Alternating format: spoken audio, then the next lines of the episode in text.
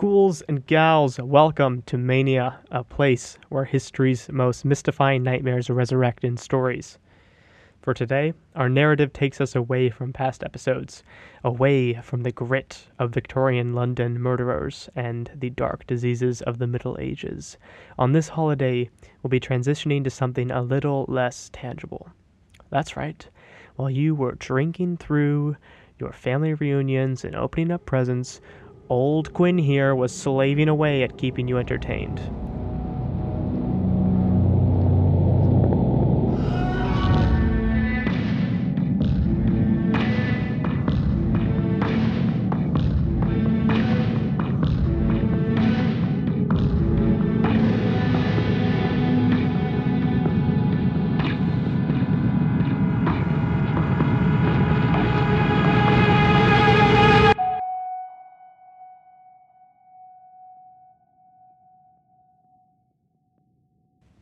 Banshees. I've loved this concept from the first moment I heard it. They are the antithesis of the quiet, watchful ghost. Instead, they are the presence which announces itself by issuing a scream of unforgettable volume. Not to frighten or startle anyone, rather to alert someone that their end is nearing. And it's strange, isn't it? The origins aren't particularly clear, but there are some crumbs I've collected to piece together something of a cohesive trail. In Ireland and parts of Scotland, a traditional part of mourning is the, quote, keening woman, somebody who laments over the passing of soldiers or warriors with their songs. This extends all the way back to the 8th century. Even then, their profession was quite the valuable service. Oftentimes, they would be paid in the form of alcohol, but not everyone found this acceptable. This kind of bartering was condemned by the Catholic Church, so, as punishment, the singers were cursed to become banshees. Seems pretty fair to me. The peculiar nature of the entity doesn't stop there. Banshees are thought to be a kind of fairy. Coming from the root word fae, fairy is a creature of European folklore. Fairies don't have a single origin, nor are they a single kind of entity, but are rather a collection of various folk beliefs. Some theories suggest that they are demoted angels or demons, while others say they are the spirits of the dead. But, believe it or not, it wasn't necessarily a punishment to have a spirit wailing about your soon-to-be-deceased relative. There were, in fact, 5 prominent families in Northern Ireland, all claiming that they had a specific banshee which served only them. After all, it would be quite useful to know when a member of your family, or even you, yourself, were soon to meet your end. It all depends on perspective, doesn't it? Would you be terrified to be alerted to your coming end, glad to be able to prepare for it? Or would you panic, realizing that you'd left so many untidied threads?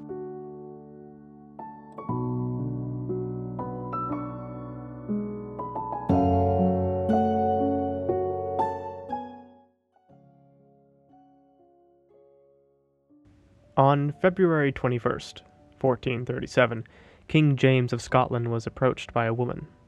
The stranger, surprisingly young and with a strange glint in her eyes, had gripped the monarch by the arm, much to the alarm of the relaxed guardsmen escorting him through Perth, a city in central Scotland. When the guardsmen tried to push her back, King James waved off their attempts, perhaps because she was beautiful or oddly confident.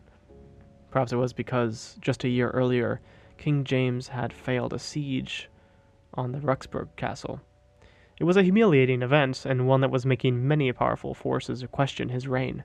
His confidence, as both a ruler and an individual, was too low to support the bravado you might expect of a king. Whatever it was, James was said to be drawn to the stranger, like a sailor charmed by a siren. The woman beckoned him to lean closer, and that he did. Her features appeared distorted beneath her hood, like looking through a dense mask of fog. It is noted that their interaction was brief, that King James said little to nothing. Some accounts say that he mumbled a reply too low for anybody else to hear, while others suggest that he simply listened, and, when she was finished whispering to him, he pulled away with a nervous chuckle. The color in his lips had vanished. His demeanor changed, as if a great weight had been tied to his shoulders. Further along the street, one of the guardsmen asked, "What did she say, my lord?" King James stopped walking. His gaze was transfixed upon the ground, and when he met the guard's eyes, he replied, "It was just some poor woman, peddling fortunes."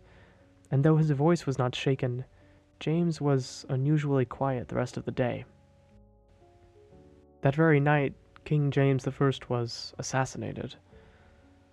Now, the guardsmen were quite sure what the woman's business was. She wasn't a fortune teller. She was a seer.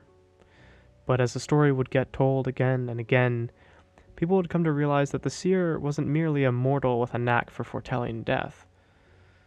That would make her, in fact, something different. A banshee.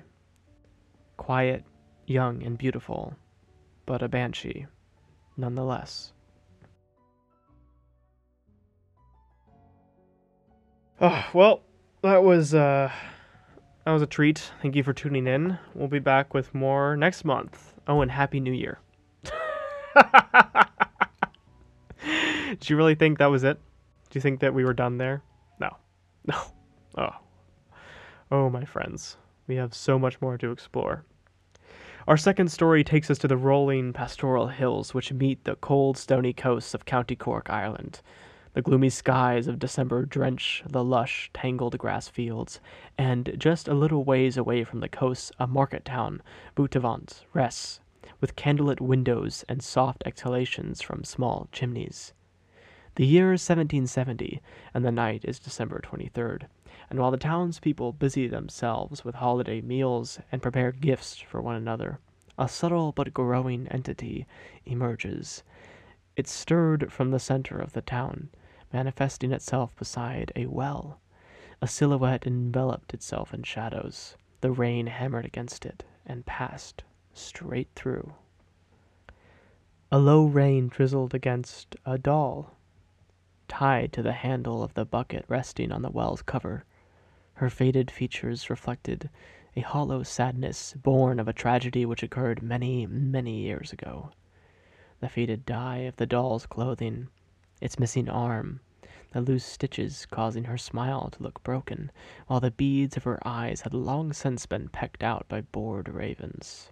And as it swayed listlessly in the wind, the visage of a frowning, watchful face could be seen taking shape beside her, one which, as soon as it emerged, began to drift along the streets of the town. Simultaneously, the town's reverend, Charles Bunworth, was falling ill. Beloved by the other denizens, it was no small cause for concern when the cold pressed into something more serious, when it lasted not for several days, but several weeks. The one looking after him was his daughter, Morgan. She tended to his fever, brought him fresh water, helped wash him, and was said to be by his side so dutifully that she often fell asleep on his bedside. At around 11 p.m. that night, the Reverend called for his daughter. He requested medicine, something to ease the intense pain in his lungs that fired up whenever he coughed. Morgan nodded hastily and sent for the town's undertaker, Thomas, who was close to the Reverend. Now Thomas rushed to the apothecary, who lived on the opposite side of town. Shortly after, he returned with the medicine, but Morgan couldn't feel relieved. Not only was the Reverend's condition worsening, now Thomas looked close to the grave himself. There had been some commotion outside, glass shattering and a scream, but Morgan brushed it off as a gust of wind startling somebody. When he arrived, Thomas's skin was not just white, but green, as if he was close to, well, it didn't take long. Thomas grasped for the pail beside the Reverend's bedside and vomited. Morgan grasped the undertaker and, not wanting to cause the feverish Reverend any more concern, pulled him into the hallway. She shut the door behind them firmly. "Not you too," she said, forcing away tears. No, it's not a disease," Thomas replied. "What is it, then?" The words were caught in Thomas's mouth. He lowered his head, then fell silent. "Thomas!" Morgan pressed. Thomas wiped a little residue from the corners of his mouth and backed away from her. I shouldn't say," he said. "Thomas, what is it?" Torn between the truth and silence, the undertaker broke down. He constrained his tears into a silent sobbing that soon subsided once Morgan had brought him a cup of water. Then there was this wind, this sudden gust. Then it wasn't raining anymore. The rain had turned to hail, and the wind to something much harsher. Then we all saw it. Saw what, Thomas? Morgan pushed, after he'd fallen silent again. The low glow of her eyes, Morgan. Thomas shook his head and wiped away the cold sweat on his lip. Her hair, that empty stare, the way her mouth just hung open, how her scream tore at the wind, her naked skin, pale as the grave and barely clothed by rags. I don't understand, Morgan replied. A banshee has come for the Reverend, Thomas said. She's here. It's not just me, Morgan. They all saw her. Her scream cracked Patricia's window.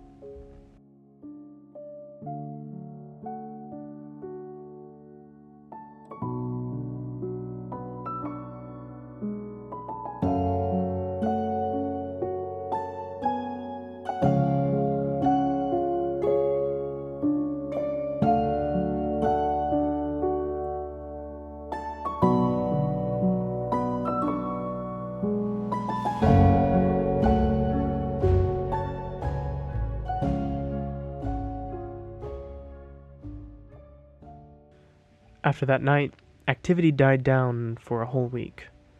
Relatives had come to look after Reverend so that Morgan could rest. An elderly grandmother of the town was posted one early evening on his bedside. Throughout the rest of the house, a gathering of workers and relatives had come to show their support. Christmas had passed, and the year was coming to a close. And sometime that evening, a rose bush near the Reverend's bedroom window began to scrape against the glass. But the air was completely still, both inside and outside the home. Snow fell in quiet, gentle sways, almost entirely absent of wind. Then there was a sound in the hallway, something like shears cutting hay, or the scraping of heavy feet against wooden floor. When the elderly woman went to check, there was, in fact, nobody in the hallway. A few of the guests rose from their seats by the fireplace in the living room. They were drawn closer towards the room, drawn by a dark curiosity, the kind that pulls you closer to roadkill that you know you don't want to see, the kind that pushes you to ask the details of a tragedy you'd be better off not knowing. And it was precisely then that the silence broke.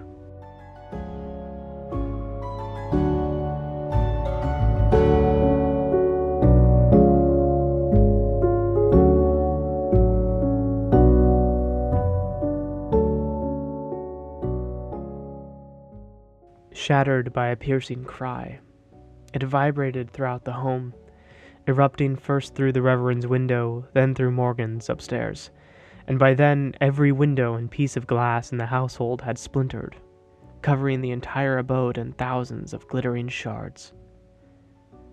As the guests keeled over, one by one, dropping, clutching their bloodied ears, Morgan stirred from her bed. The sound lashed at her. The scream seemed to fold over itself, doubling, tripling in volume.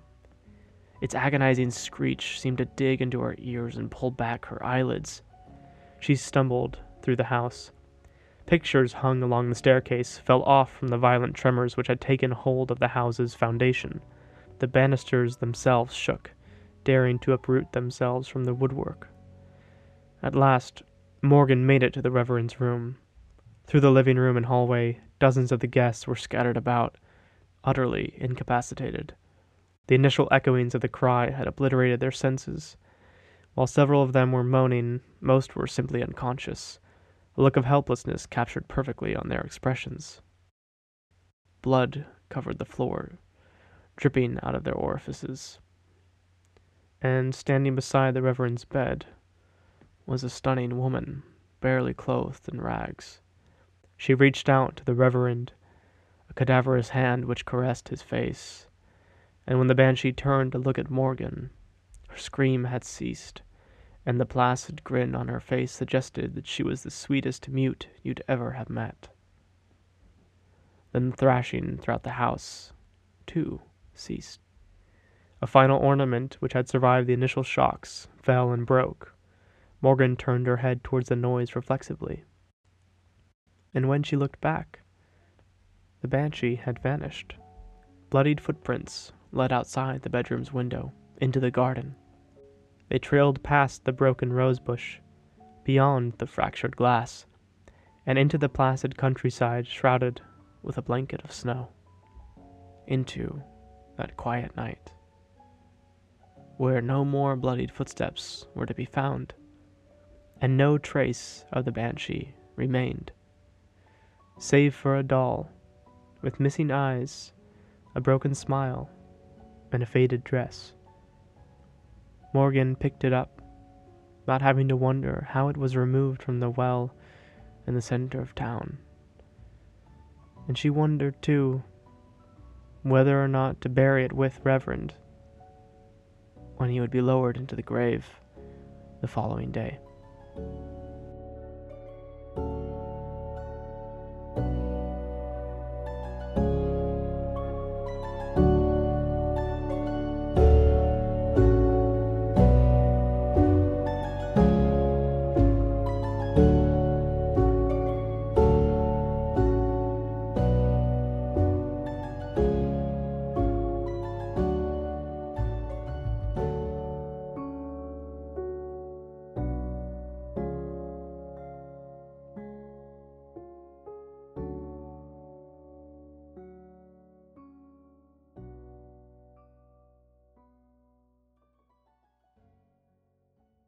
Truly, it's difficult to discuss the truth behind the fiction.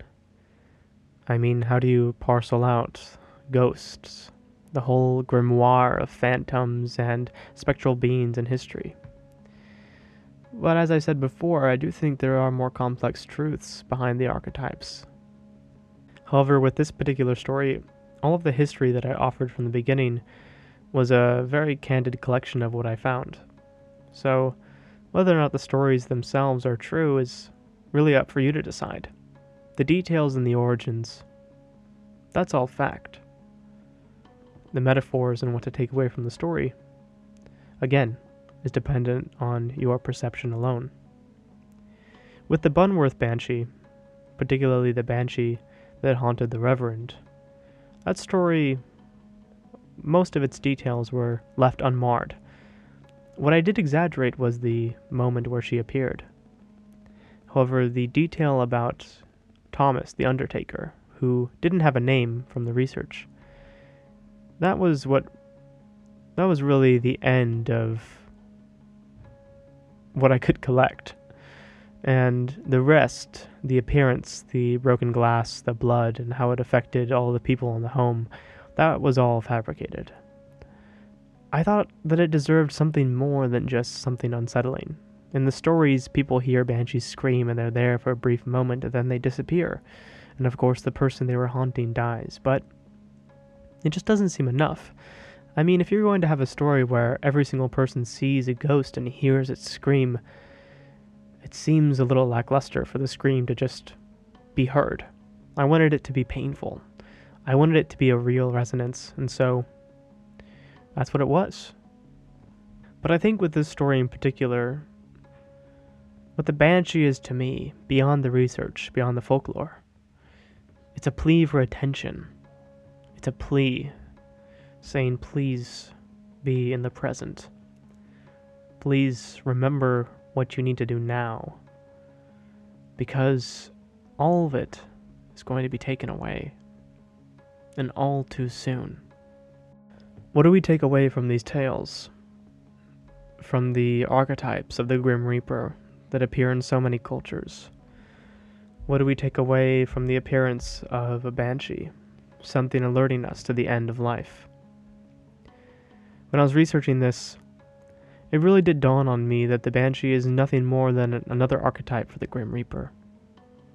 Another archetype for a messenger of death.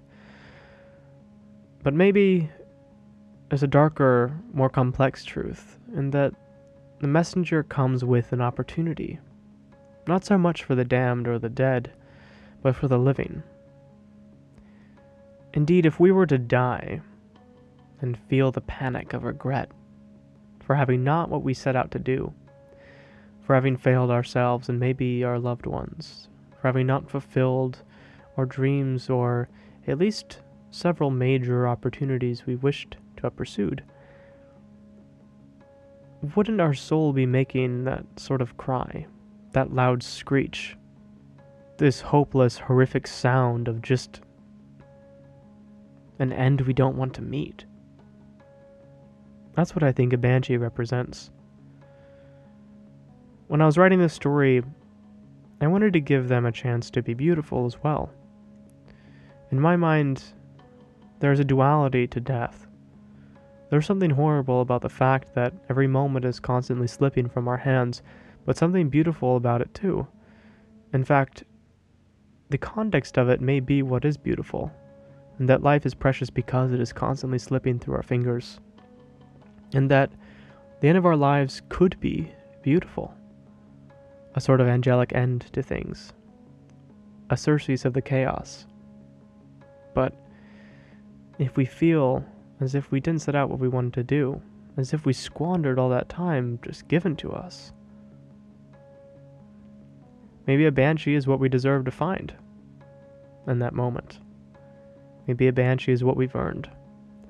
A long, dying, horrific screech to usher us into the next passage, to mark that we've wasted all that time.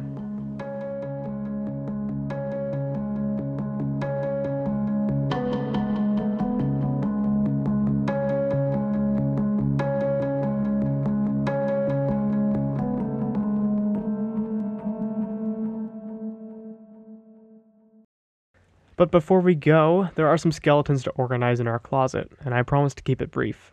First off is the podcast's availability. I spent quite some time this month making Mania available across other platforms. Previously, it was only on iTunes and Stitcher, but now episodes are available on SoundCloud and YouTube as well. So if you know anyone who doesn't use iTunes, feel free to direct them there. Additionally, if you have any hosting sites you'd prefer to find me on, please feel free to get in touch and I'll jump right on that. Even if it's just for one extra listener, I'd love to accommodate for you. And lastly is a bit of an awkward subject. It's the nature of Patreon and supporting this show.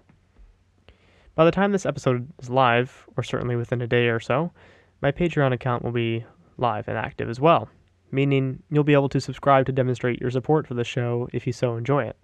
Otherwise, you can simply visit harlequingrim.com/support. Currently, Mania doesn't run any ads and has no sponsors. I'd really like to keep these stories uninterrupted by testimonies about how much I love Audible or Amazon, but that means that a supporter-based subscription is necessary. So, thank you for your continued support and attention in advance. You really are what keeps this wacky machine stumbling along. And one final note. I have to thank the two artists contributing to this podcast. The first is Curious Fire. He does the introduction and the theme behind the speculation that follows the end of the narrative. He is a fantastic musician, a drummer, and he offers lessons on music production. Next is Vindsvept. Yes, Vindsvept, or Windswept in English. He is a Swedish producer who makes these wonderful folkish medieval tunes that are inspired by fantasy games and stories alike. It's actually some of the most beautiful music you'll ever hear, and he's one of the most gracious guys, very underplayed, and he deserves more attention. So if you can give that producer some love, it would mean a lot to me.